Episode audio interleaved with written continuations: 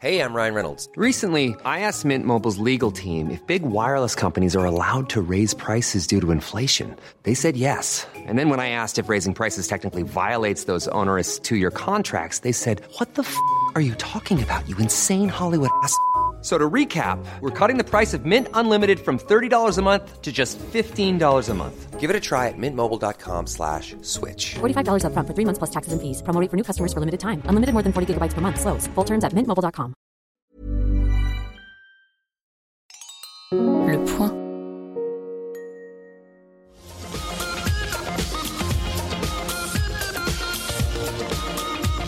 Bonjour à tous, bienvenue dans le Tacle de l'Euro, le podcast du point sur l'Euro. Et nous avons tous le sourire parce que l'équipe de France a marché sur l'Allemagne, a marché sur l'Euro et a bientôt marché sur le monde. Et je vous propose un petit replay.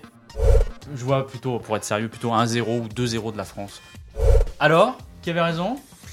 Ah, très très juste, Florent, on était plus plutôt bon, je pense, hein, sur la lecture du match. hein. On avait en tout cas tous la victoire de l'équipe de France. Euh, mais voilà, euh, certains se sont emballés. On pense à- au petit Pérou hein, qui euh, est en train de réviser son football, qui est donc absent qui est aujourd'hui. donc absent. Et parce que je vais vous présenter les sociétaires du jour, mais il n'y a pas Olivier Pérou qui est en cellule de dégrisement après une soirée très très arrosée. Alors avec nous, il a la vision d'un Pirlo, la nonchalance d'un Balotelli et l'efficacité d'un Pippo Inzaghi. Le Turinois Julien Rebucci. Bonjour Julien. Bonjour tout le monde, Alors Julien, j'ai une petite question pour vous. je vous écoute. L'Italie a gagné euh, son premier match, donc 3-0 contre la Turquie. Euh, c'est le meilleur départ de l'Italie à l'Euro depuis quand? Oula, bonne question. Je dirais avant les années 2000, Depuis toujours. depuis toujours. Jamais l'Italie avait gagné son match d'ouverture 3-0. Donc voilà, c'est bon signe. On va pas s'emballer, mais euh, je, je- je vous le dirai plus tard, je vais vous spoiler la fin de l'euro. D'accord, ah bah on, on a hâte. hein. Euh, il est devenu la mascotte du point. Une sorte de footix, mais en mode expert, qui sait tout, qui connaît tout. L'expertix. L'expertix, voilà, c'est son nouveau surnom. L'excellent et bordelais, comme quoi c'est possible hein, d'associer ces, ces deux mots. Adrien Mathieu, salut Adrien. Salut Florent, salut à tous. Et euh, en dernier, euh, dernier invité, ce fut un arbitre très très engagé hier, puisqu'il il a osé me mettre un, un carton, voire plusieurs cartons, c'est moche. Mais on l'a gardé car un Montbéliard à la VAR, ça rime. Le grognard, Emmanuel Durger. Bonjour Emmanuel. Bonjour, je suis touché qu'on m'ait gardé juste pour la rime. Ah ben bien sûr, non, non, bah, il n'y a aucun... Il n'y a aucun enjeu, on vous garde pour la rime parce que c'est drôle. Nous, c'est l'esthétisme avant tout. hein. Ouais, c'est ça, c'est ça. Tout à fait. Petit rappel du concept, hein, je vais le répéter une dernière fois, parce que vous êtes de plus en plus nombreux. C'est indécent, les chiffres sont indécents. On a le retour, là, c'est terrible. Euh, 15 millions hier. hein, pour, 15 euh, millions ouais. pour, pour, Non, pour le match. hein. Pas pour nous, hein. Donc le rappel du concept, chaque participant a une minute pour tacler un joueur, une équipe, un coach, un arbitre, un fait de jeu, et les autres doivent dire si ce tacle est régulier ou s'il mérite un carton rouge ou un carton jaune.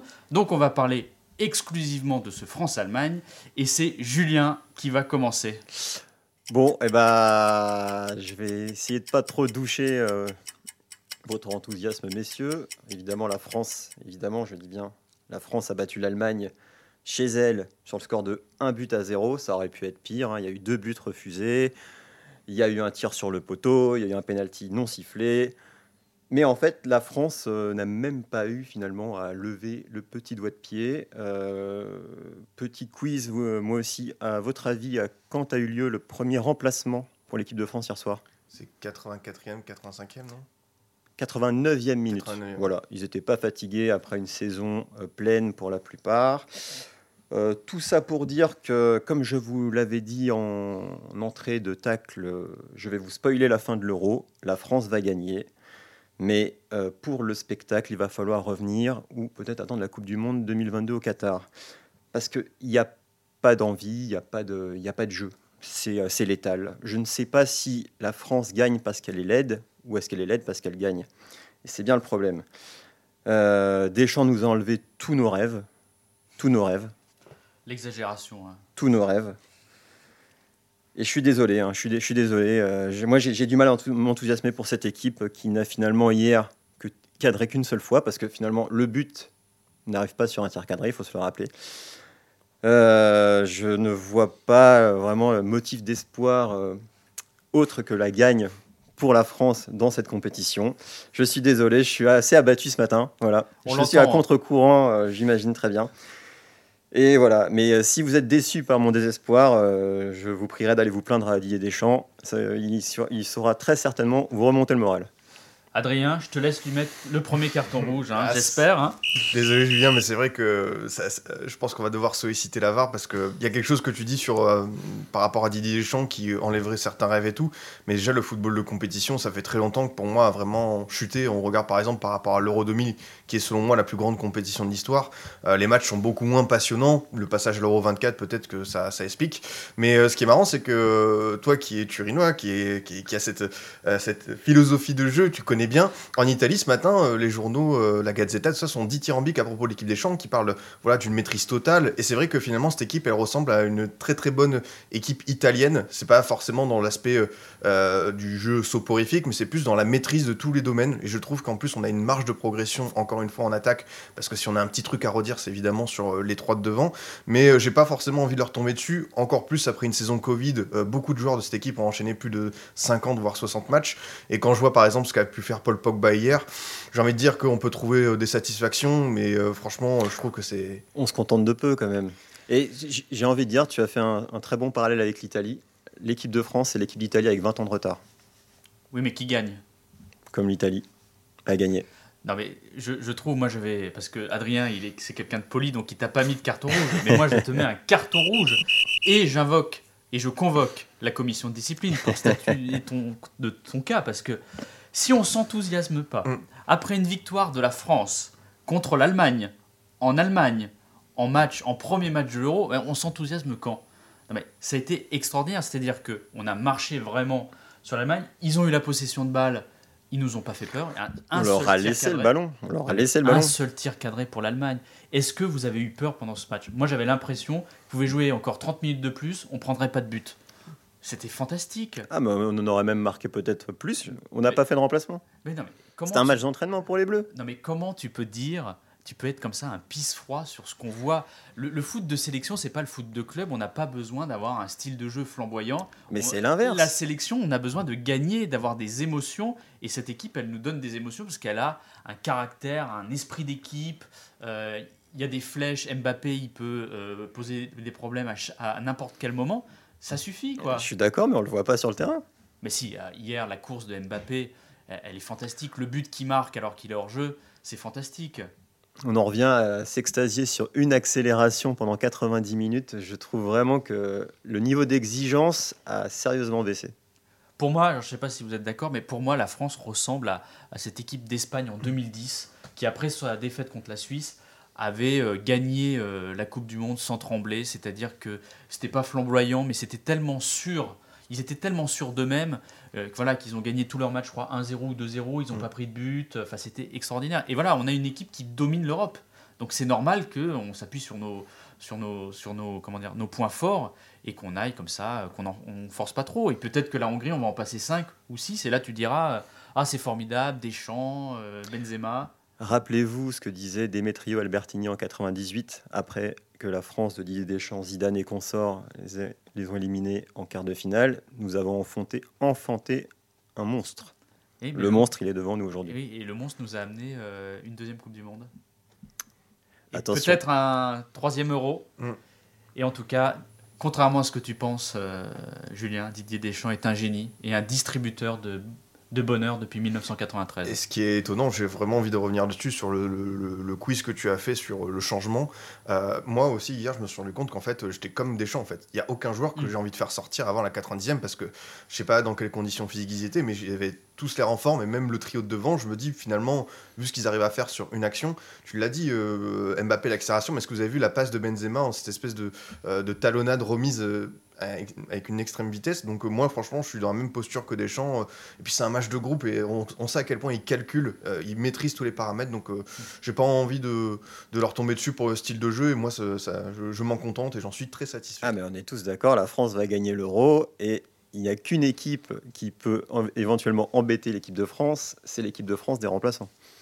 Oh là il exagère jamais, hein, c'est ça qui est intéressant. En tout cas, le seul peut-être bémol, c'est euh, Benzema. Enfin, si Giroud avait été là, euh, est-ce que on aurait eu un match euh, différent? C'est la seule question qu'on peut se poser. Probablement pas. La VAR, Euh, J'ai envie de, de rendre ce tacle licite quand même, parce qu'il nous faut encore quelques esthètes pour défendre. C'est un peu comme avec l'UEFA hier, c'est qu'il y a une forme de naïveté qu'on apprécie et qui est nécessaire encore pour défendre euh, le beau jeu. Et finalement, il n'y a rien de surprenant. Ça rappelle ton tout premier tacle Florence et cet Euro à 24 aussi, où on sent que l'Allemagne finalement n'a pas, euh, ne joue pas sa peau non plus sur ce match. Euh, ils sont nettement un cran en dessous aussi. Les Français, il y a cette maîtrise, comme tu, comme tu rappelais, Adrien, qui est euh, assez incroyable au- aussi. Euh, et puis il y a ce statut de favori où on dit ben, en fait c'est à vous de venir nous chercher aussi. Euh, nous on est favoris, à vous de venir nous chercher. Les Allemands n'ont pas été capables à aucun moment de venir nous chercher. Comme tu disais Florent, on aurait pu jouer une demi-heure de plus. Tacle licite, euh, limite mais licite parce que euh, moi j'aime les esthètes. Voilà, la VAR aime les esthètes. et comme disait euh, Pierre Dac, les paroles s'envolent, les aigris restent. Donc Julien, rendez-vous samedi. Ah, je reste cette fois, c'est bon? Emmanuel parlait de l'Allemagne, c'est justement le thème de ton tacle, Adrien. Oui, je pense que c'est essentiel de parler de, notre adversaire parce que c'est une équipe qu'on apprécie quand même retrouver. On sait à quel point ils ont une qualité de jeu, mais c'est ça. Euh, cependant, messieurs les Allemands, vous pouvez mordre nos joueurs comme Luis Suarez, leur mettre des high kicks comme Cantona et les défoncer genoux en avant comme Anthony Lopez chaque week-end de Ligue 1. Mais euh, vous avez oublié l'essentiel, le jeu.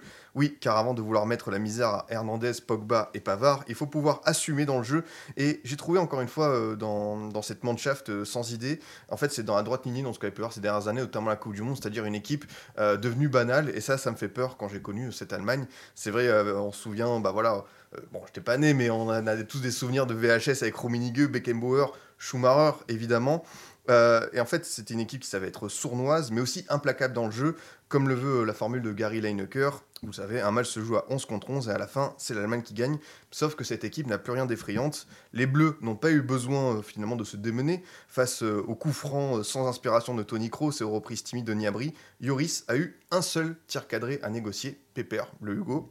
Alors il existe euh, cependant un motif d'espoir, parce que j'ai envie de me tourner vers l'avenir pour cette équipe d'Allemagne.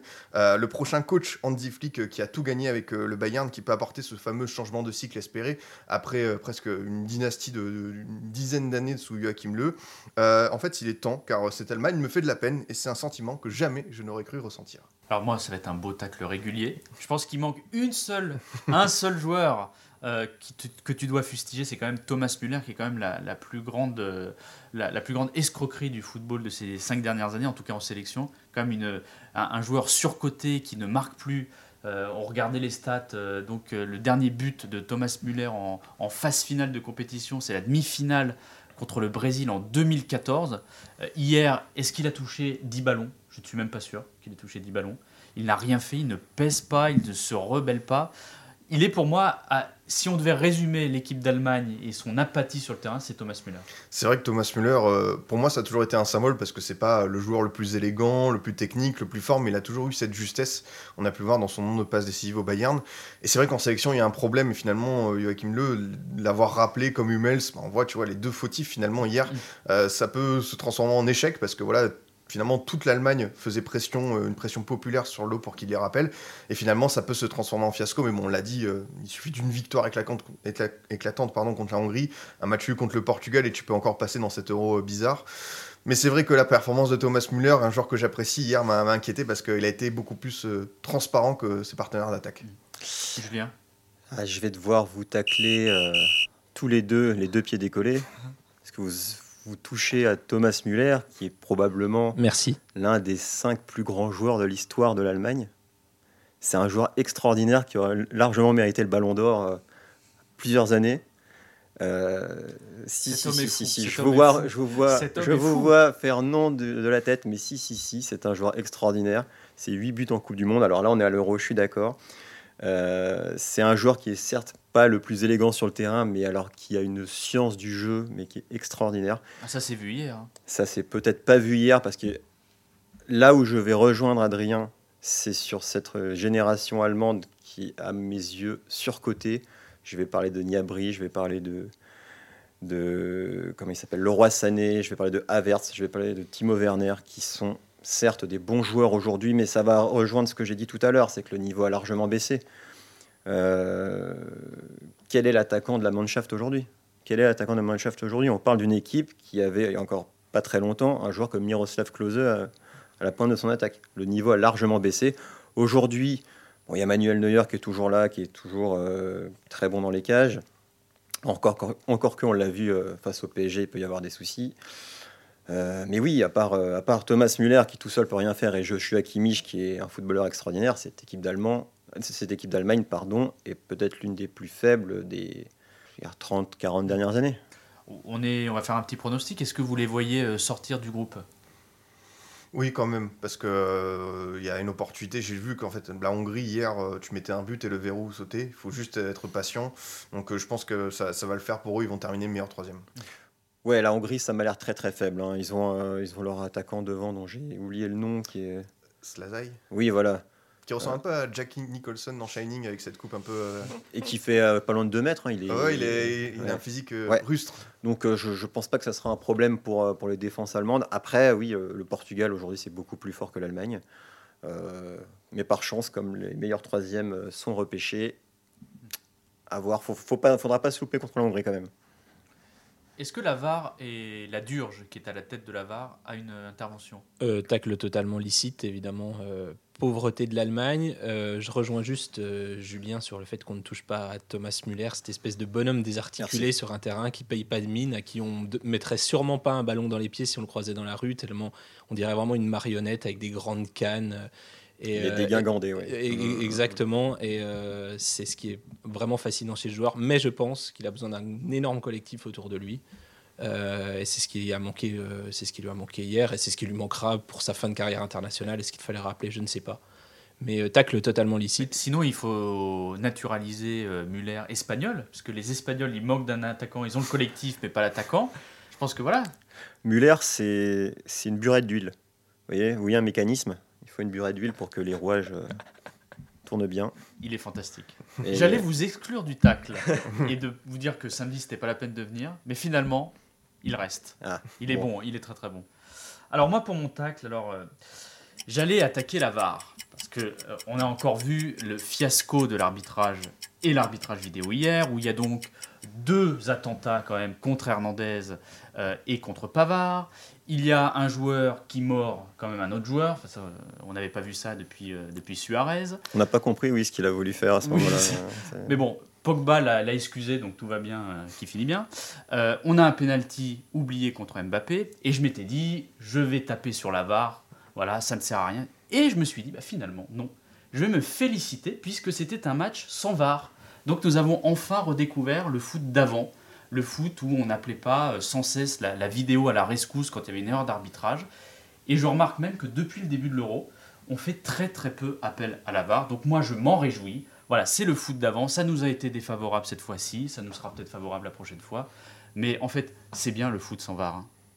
Julien? C'est très très bien. Mais alors du coup, vous, vous, vous taclez, euh, vous taclez l'absence de VAR ou...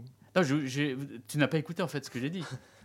Julien, il faut, faut être attentif là. Il faut être attentif. Il faut muscler ton jeu, Julien. Ouais, je, je suis encore, euh, je, je suis encore euh, peiné Non, non, par moi, je, d'hier. finalement, je, je me réjouis, et même ces fautes d'arbitrage, je trouve ça bien qu'on n'ait pas Mm. fait sans cesse appel à la VAR, parce que ça, ça a donné une sorte de fluidité au jeu, et les décisions, elles sont défavorables, certes, mais on n'est pas, euh, on n'est pas, on n'a pas interrompu sans cesse le match en disant, euh, oh là là, à vitesse réelle, à vitesse au ralenti, il y a vraiment une vraie faute sur Mbappé.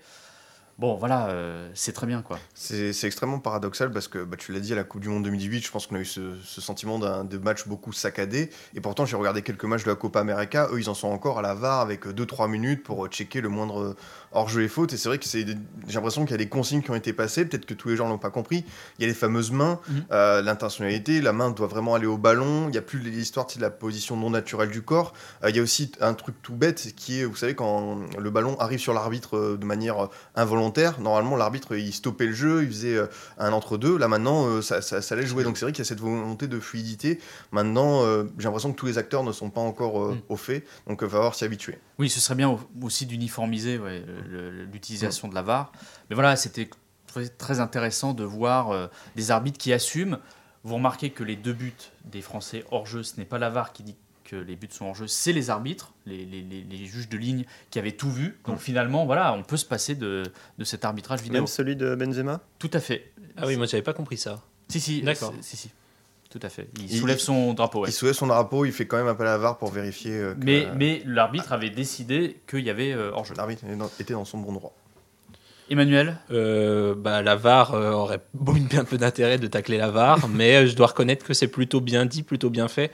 Même si en effet, il faudra uni- uniformiser ça parce qu'on ne comprend pas qu'il y ait une VAR qu'on n'utilise pas. Enfin, ça n'a pas de sens. Donc, soit on la garde et on en fait des règles précises sur l'utilisation, soit on la vire définitivement en se disant bah, ça n'a pas si bien fonctionné. Euh, voilà, il faudra juste. euh, Mais voilà, mais on voit, on sent que les instances là euh, tâtonnent sur la VAR. C'est-à-dire qu'ils ont poussé le curseur peut-être trop loin d'un côté en disant là, on fait systématiquement appel à la VAR, et là ils sont en train de, de prendre un peu, de, de reprendre un peu raison. Tout le monde en plus n'est pas euh, sur un même pied d'égalité pour la VAR. Je rappelle que par exemple pour les matchs amicaux il y a la VAR, on l'a vu lors de France-Pays de Galles et l'exclusion du Gallois. Mais euh, dans les matchs euh, éliminatoires de la Coupe du Monde, euh, la FIFA ne l'a pas mis en place. On se souvient que ça avait fait scandale lors du Serbie-Portugal, le but de Ronaldo qui était rentré à la fin. Donc c'est aussi encore euh, un système euh, qui doit être euh, beaucoup plus popularisé. Après, on n'est pas d'accord, pas d'ac- d'accord sur ça. Par exemple, un truc tout bête, un but qui rentre ou pas, euh, il n'y a pas de goal line. Donc c'est au-delà de la VAR, c'est que euh, les instances ne font pas tout pour que justement il y ait ce, euh, ces équipes soient sur le même pied d'égalité. Ok, je pense que nous avons fait le, le tour. Tout à fait. Nous ne nous reverrons pas avant euh, France-Hongrie, puisqu'on débriefera le, le match euh, dans la foulée du, du France-Hongrie, euh, donc samedi 15h. Donc on va faire un prono sur France-Hongrie. Julien. Oula, France-Hongrie. Alors il va nous dire, oui, ça va être 1-0, ça va être nul. Oh, c'est 15h, c'est bien, c'est pour la sieste au moins, France-Hongrie, Julien. 15h. Laissez-moi regarder dans ma boule de cristal. Didier, oui. Alors, oui, 2-0. 2-0. Ouais, Didier vient de me le dire. D'accord, 2-0. Mais vous allez regarder tout le match ou vous allez faire une petite sieste quand même? Bah, je vais voir ce que me dira Didier sur comment va se passer le match et puis en fonction, je, je regarderai ou pas. Adrien? Victoire 3-1 avec enfin un but de Benzema. Ah, grosse cote. Emmanuel. euh, pff, 4-0. Ah ben j'allais dire, c'était aussi mon... Mais ça fait deux fois qu'on pique ton juste avant. Donc je vais, ton est-ce que je vais être obligé de dire 0-0 pour faire semblant? Non, moi je pense qu'on va atomiser les Hongrois. Ouais, Que je dis c'est- 4-1. Allez, 4-1. Parce qu'on va prendre un petit but. Mais euh, voilà. Bah, merci beaucoup en tout cas. Julien, euh, il va falloir reprendre un peu le moral hein, quand même. hein. Il y a l'Italie ce soir, heureusement. oui, il y a l'Italie, mais bon, euh, l'Italie, est-ce que l'Italie a mieux joué que la France? Je suis pas sûr. L'Italie, c'est vraiment la, seule source d'espoir que j'ai pu voir à 7 euros aujourd'hui. Avec peut-être le- la Belgique quand même, qui était, qui était assez intéressante. Et la République tchèque. Vraiment, la République tchèque, très sympa à avoir joué. Bon, alors une petite sieste, un petit jus d'orange pour vous rebooster. Et c'est dur, hein, euh, c'est dur, et c'est puis, dur. donc rendez-vous euh, à 21h pour donc, le match Suisse-Italie ou Italie-Suisse Italie-Suisse, je crois. Italie-Suisse. Et nous, on se retrouve donc samedi dans la, dans la foulée du, du match et de la superbe victoire de la France contre la Hongrie. Allez, on le promet. Bonne journée. Salut. Le point.